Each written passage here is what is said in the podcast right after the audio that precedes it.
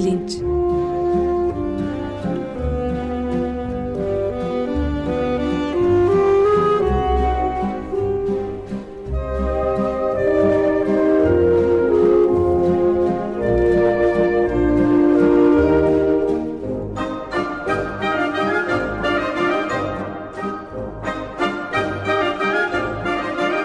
Güven Güzeldere ile bilim ve felsefe sohbetleri. Merhabalar Güven Bey, günaydın. Günaydın Ömer Bey. Günaydın. Günaydın Özdeş. Bugünkü konuğumuz Cem Say. Daha önce de çeşitli programlarımızda konuk etme fırsatımız olmuştu. Şimdi yeni kitabıyla, değil mi? Siz tanıtımını yapar mısınız? Tabii, büyük bir memnuniyetle. Cem hoş geldin, merhaba. Hoş bulduk, herkese merhabalar. Merhabalar Cem Say. Merhabalar. Cem Say sağ olsun konuğumuz oluyor zaman zaman Açık Bilinç'te. Kendisiyle en son bir önceki kitabı 50 soruda yapay zekayı konuştuğumuz bir program yapmıştık. Ekim 2018'de. Şimdi Cem Say'ın bir başka kitabı çıkmış durumda. 2020'de çıktı, Mayıs ayında. Yeni Dünya, Yeni Ağ. Bilgi biliminin bakışıyla evren, hayat ve insanlığın yükselişi başlıklı bir kitap. Öncekinden de tahmin edebileceğiniz gibi çok iyi yazılmış bir kitap. Hem çok renkli anekdotlarla bezeli, hem basite indirgemeden zor konuları ama herkesin anlayabileceği bir açıklıkla anlatıyor. Ben büyük bir keyif alarak okudum. Eline sağlık Cem, tebrikler sahiden. Sağ olun.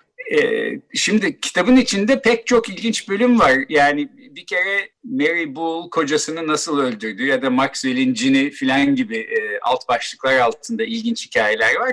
Bir de ama genel bölüm isimlerine baktığımızda bilgi nedir gibi bir büyük başlığın yanı sıra para gibi bir başlık, sağlık, ölüm ve ötesi ve gelecek gibi başlıklar da görüyoruz. Yani bu aslında hani 6 saat konuşsak bitmeyecek boyda bir kitap.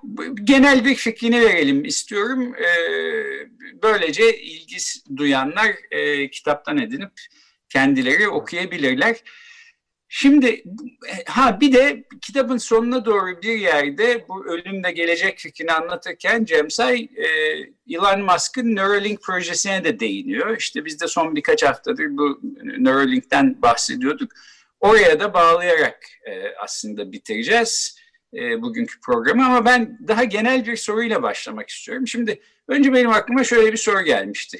Türkiye'de üniversitenin idari işlerini bir yapay zeka sistemi yapıyor olsa böyle sizin okulda olduğu gibi ayüstü alfadan birini indirip işte ben bunu beğendim alın hayrını görün mesele kapanmıştır gibi bir dayatma yapar mıydı? Ama zaten cevabını da kendim verdim, yapmazdı yani. Onun için sana şimdi bunu sormayayım. Bir başka fakat genel soru sorayım izninle. Bunu da kitaptaki malzemeye bağlayacağız. Çünkü geçen hafta Kaan Sezcum'la bir program yapıyorduk. 2001'de ne beklenebilir falan diye konuşurken o bir soru sordu. Yapay zeka sinirlenir mi? Dedi. Şimdi benim buna bir cevabım var ama... vereceğim cevabı yapay zeka beğenmez, sinirlenir, bir şey olur filan diye çekindiğimden soruyu geçiştirdim ve sana havale ettim ama söz verdim. Ben bu işin uzmanı Cem Say Hoca'ya ben bunu sorayım diye. Şimdi sana soruyorum bu söz verdiğim gibi. Yapay zeka sinirlenir mi? Çok zor yerden sordun.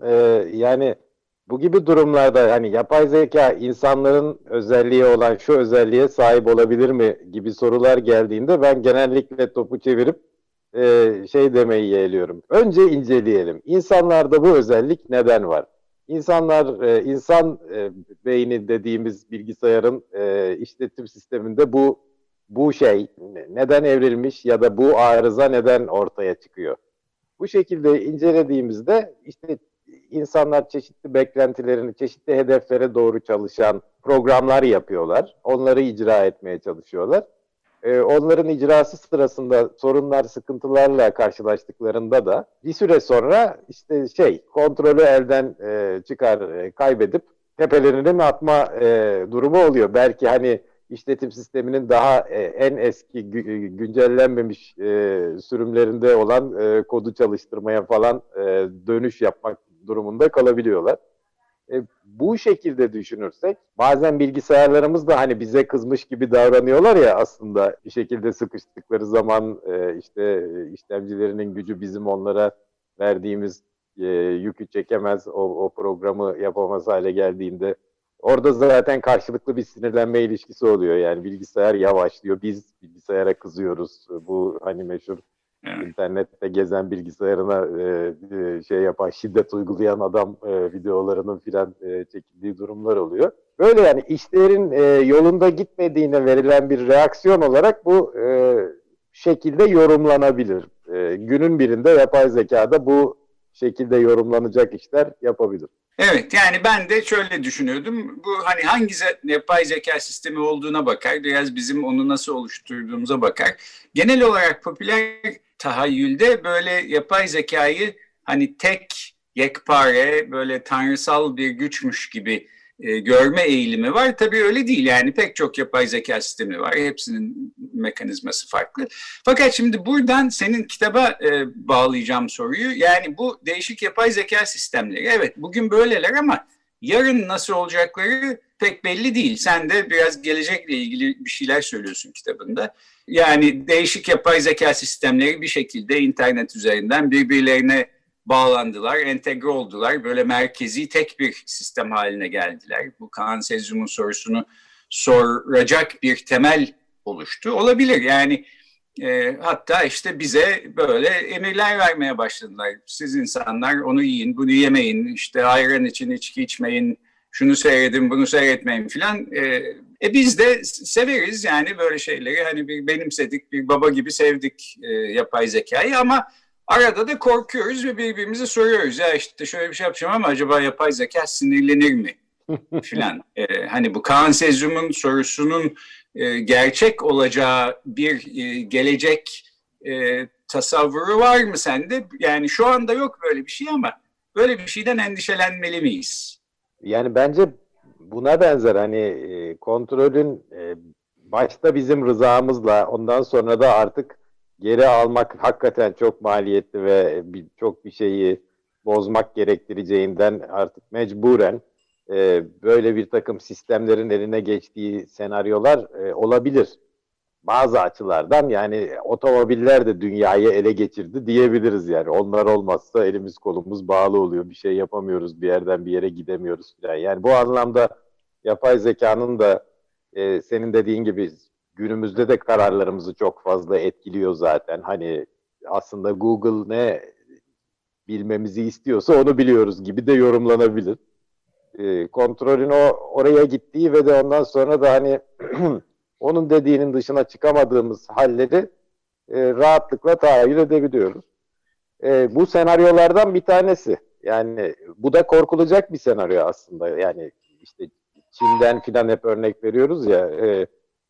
Bu yapay zeka destekli bir teknoloji sayesinde bir diktatörlük, bir baskı rejimi hakikaten çok pekiştirilebilir. Çok diktatörlüğün feriştahı bu şekilde yaşanabilir. Ama gelecekte böyle ki senaryolar arasında korkulu olanlar da var diye yani gelecek gelmesin diyemeyiz. Çünkü biz ne derse de diyelim gelecek geliyor zaten. Bunlardan haberdar olup mümkünse önden düşünüp önlemini almaya çalışmamız lazım. İnsanlık pek öyle çalışıyor. İnsanlık genellikle bir şey yapıyor, problem çıkıyor. Ondan sonra bu problemi nasıl çözelim diye düşünüyor. Onu çözmeye çalışırken başka bir tane daha çıkıyor filan ama biz ne kadar önceden düşünmeyi, hazırlıklı olmayı gündeme getirirsek o kadar iyi tabii.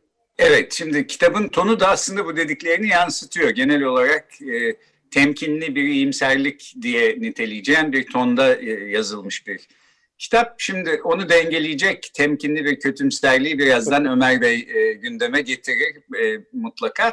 Ama hani kitabın genel halini anlatmak açısından şimdi bunun başlığı yeni dünya, yeni ağ. Tamam, yeni dünyayı anladık ama bu ağ nedir, yeni ağ nedir? Ana fikrini kitabın biraz anlatır mısın? Şimdi aslında kitabın hikayesi şöyle oldu. 50 soruda yapay zekadan bahsettin. Yani bilgisayar mühendislerinin belki de tarihi değiştirecek enteresan yani bizim gibi bir ya da bizim gibi pek olmayan, bazı açılardan bize benzeyen, bazı açılardan bizi aşan bir zeka, bir belki bilinç ortaya çıkarması ihtimalinin hikayesini anlatmıştım ilk kitapta. Ama sonra düşündüm ki bu bilgisayar mühendisleri zaten bir şekilde dünyayı değiştirdiler yani. Tepe taklak ettiler. Dünya hiç de o bizim çocukluğumuzdaki dünya gibi değil. Bu internetten ve bunun yarattığı bir sürü başka şeyden bahsediyorum. Onu anlatayım diyeyim. Yani aslında yeni ağ derken onu kastediyordum başta. Ama ondan sonra bunu biliyorsun sen de bir hikayeyi, yani böyle bir özellikle teknik bir şeyi anlatmak için pat diye ben anlatamıyorum. Önce bir 150 sayfa boyunca onun tarihini, işte 1000 yıl önce hangi bilim insanının aklına ne geldi, o hangi soruyu doğurdu filan, onu anlatmak lazım. Bence interneti anlatmak için bir kere bu Claude Shannon'ın 20. yüzyılın ortalarında yaptığı büyük buluşları anlatmak lazım. Ama o da enteresan şekilde önceki şöyle en azından birkaç yüzyıl, dikkatli bakarsanız birkaç bin yıllık bir fizikle ilgili bir bilmeceler serisine bağlanıyor. Bilgiyi bir şey olarak gördüğümüzde de bir fen bilimlerinin konusu olarak görmemizi sağlıyor bu Shannon'ın buluşları. Ve bu aslında bilimin geri kalanı, yani başka bilim dallarını, bilgisayar mühendisliğini falan çok aşan başka bilim dallarını da etkilemeye başlıyor. Biyoloji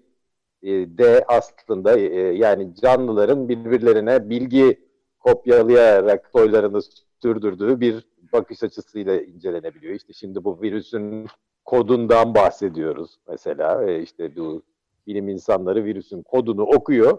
Resmen yani böyle harf harf okuyor ve orada kendileri onu işte aşısı için yeni bir kod yazıyor falan.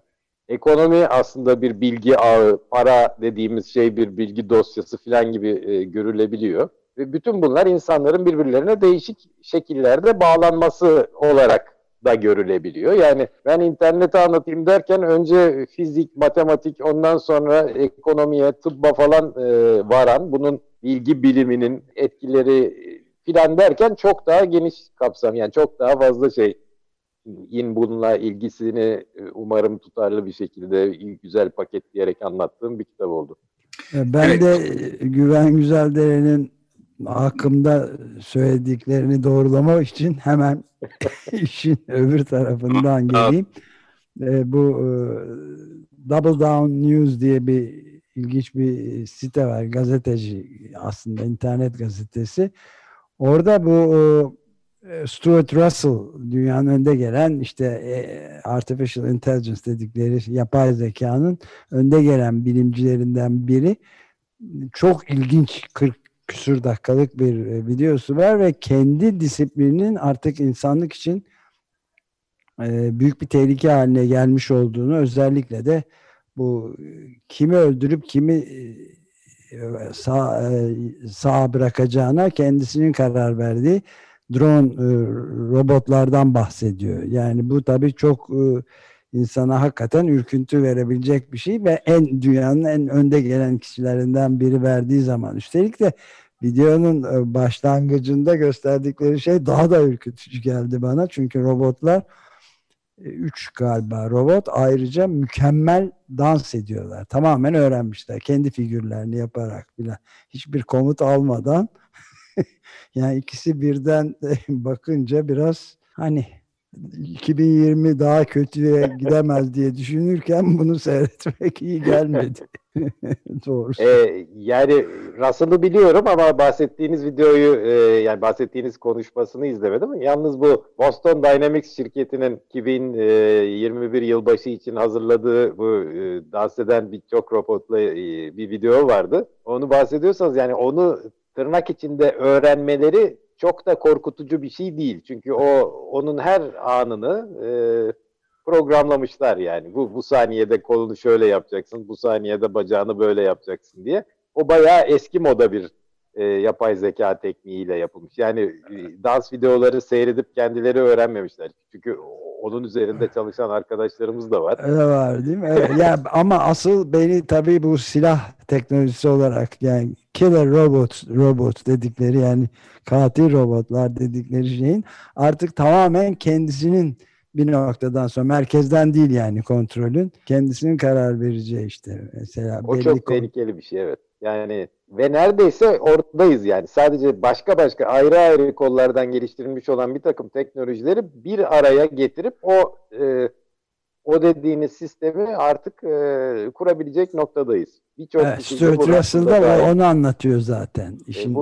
Bunun için bir uluslararası yasak konulmasını filan öneriyorlar. Evet.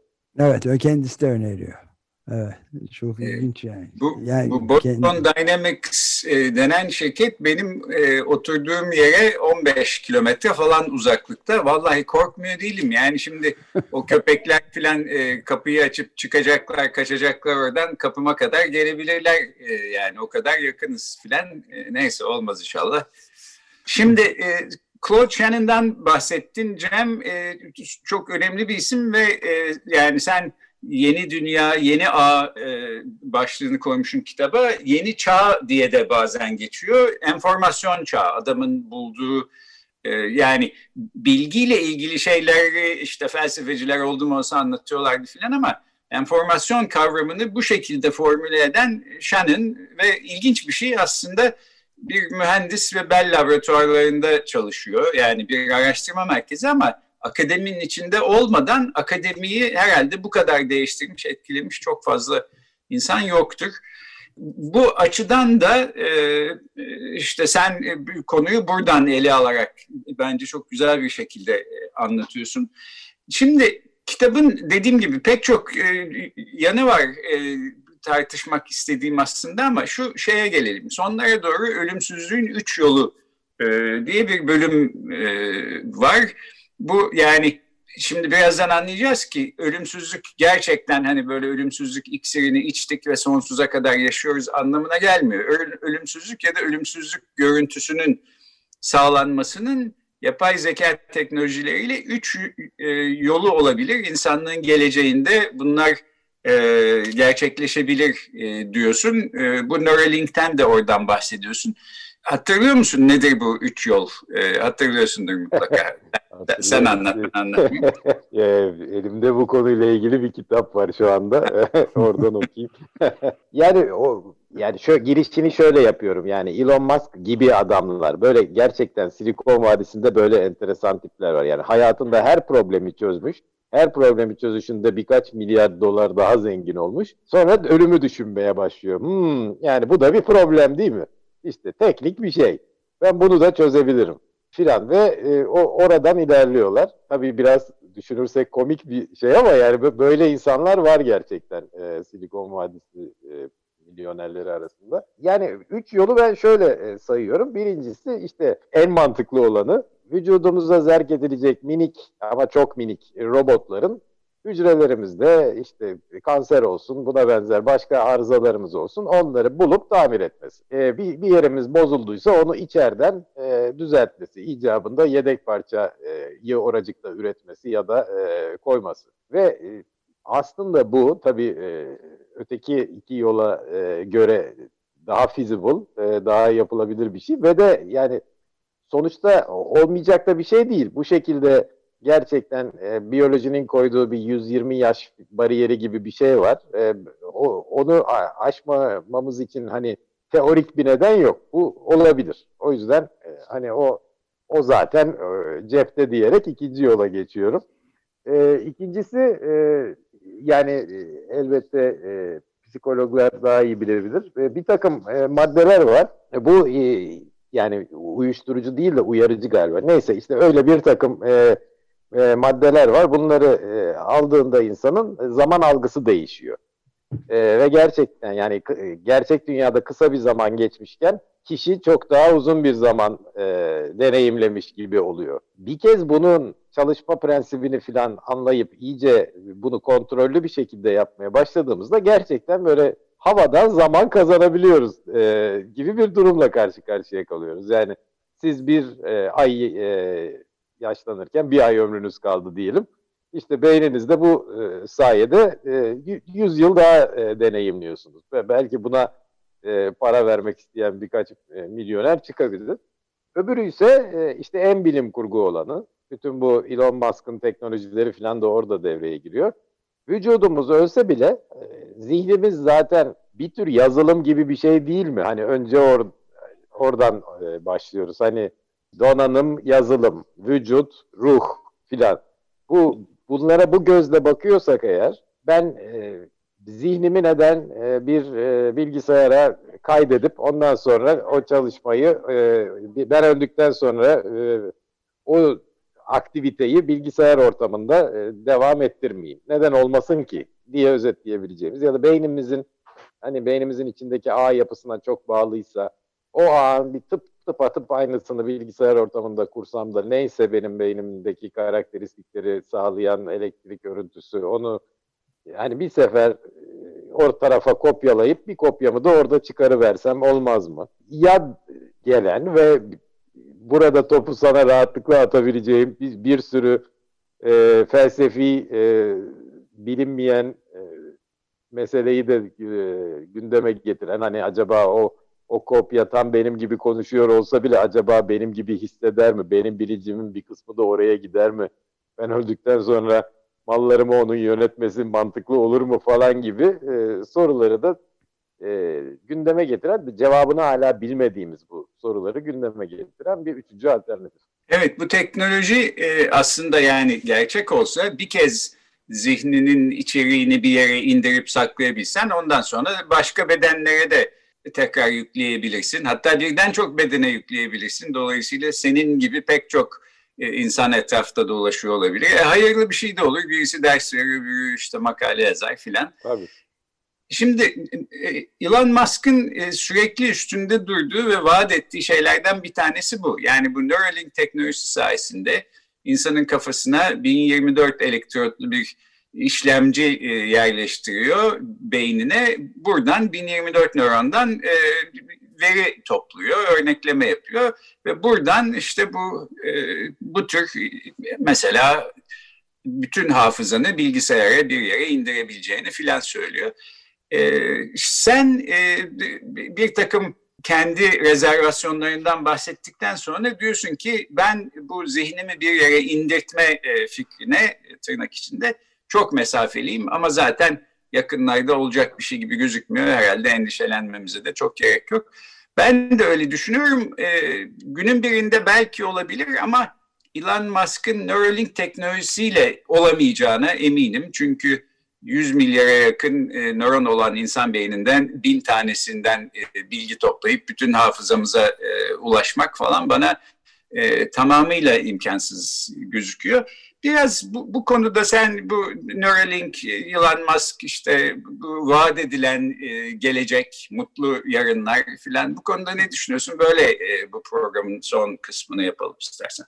Evet, yani Elon Musk aslında üzerine bayağı konuşulabilecek bir karakter. Yani bu hani vaat etmeyi çok iyi biliyor filan. Aslında buradan da hani eminim felçli, işte hiçbir tarafını oynatamayan, konuşamayan filan insanların faydasına bir şeyler çıkabilir. Yani o kesin görünüyor. Orada çünkü gerçekten evet, dünyanın bu konuyla ilgili en iyi adamlarını toplamış. Ama ondan sonra ben bunu aynı zamanda beynimi şuraya seyretmek için kullanacağım demesi yani herhalde işin PR kısmı oluyor. Yakında olacak bir iş yok. Bin nöronda o iş olsaydı o zaman bütün bu geri kalan 100 milyar taneyi biz niye kullanıyoruz? Yani onlar niye evrildi falan? Pek sanmıyorum ben de. Elon Musk o kadarını yaparsa mı? O zaman öteki bahsettiğimiz felsefi sıkıntılar devreye girer yani. Benim tıpatıp çalışan bir kopyam var ama o hakikaten gerçekten benim gibi hissediyor mu? Yani içeride birisi var mı? Yoksa mükemmel bir taklit mi falan gibi meşhur sorular gündeme gelir. Evet, neyse ki dünyada felsefeciler var, bu sorularla da onlar uğraş diyelim. Bana bu Elon Musk ve Neuralink projesini konuşmaya biraz daha 2 hafta daha devam edeceğiz. Her şeyin bir nöro şeyi çıktı biliyorsunuz, işte nöro iktisat, nöro hukuk, nöro felsefe filan falan. Böyle yeni alanlardan bir tanesi de nöro ilahiyat. Ya bu da nedir diye merak ettim. Haftaya da onu konuşacağız. Bugün konuğumuz Boğaziçi Üniversitesi Bilgisayar Mühendisliği bölümünden Profesör Cem Say'dı. Yeni kitabı Yeni Dünya Yeni Ağ, Bilgi Biliminin Bakışıyla Evren, Hayat ve İnsanlığın Yükselişi hakkında konuştuk. Biraz da Neuralink'ten bahsettik. Cem, çok teşekkür ediyoruz her zaman olduğu gibi. Ben teşekkür ederim. Herkese sağlıklı günler diliyorum. Görüşmek üzere.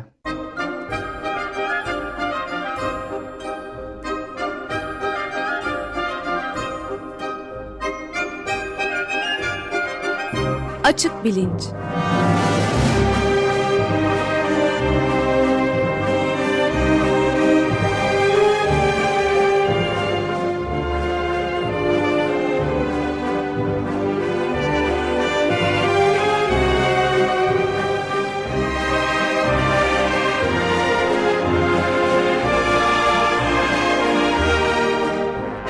Güven Güzeldere ile bilim ve felsefe sohbetleri.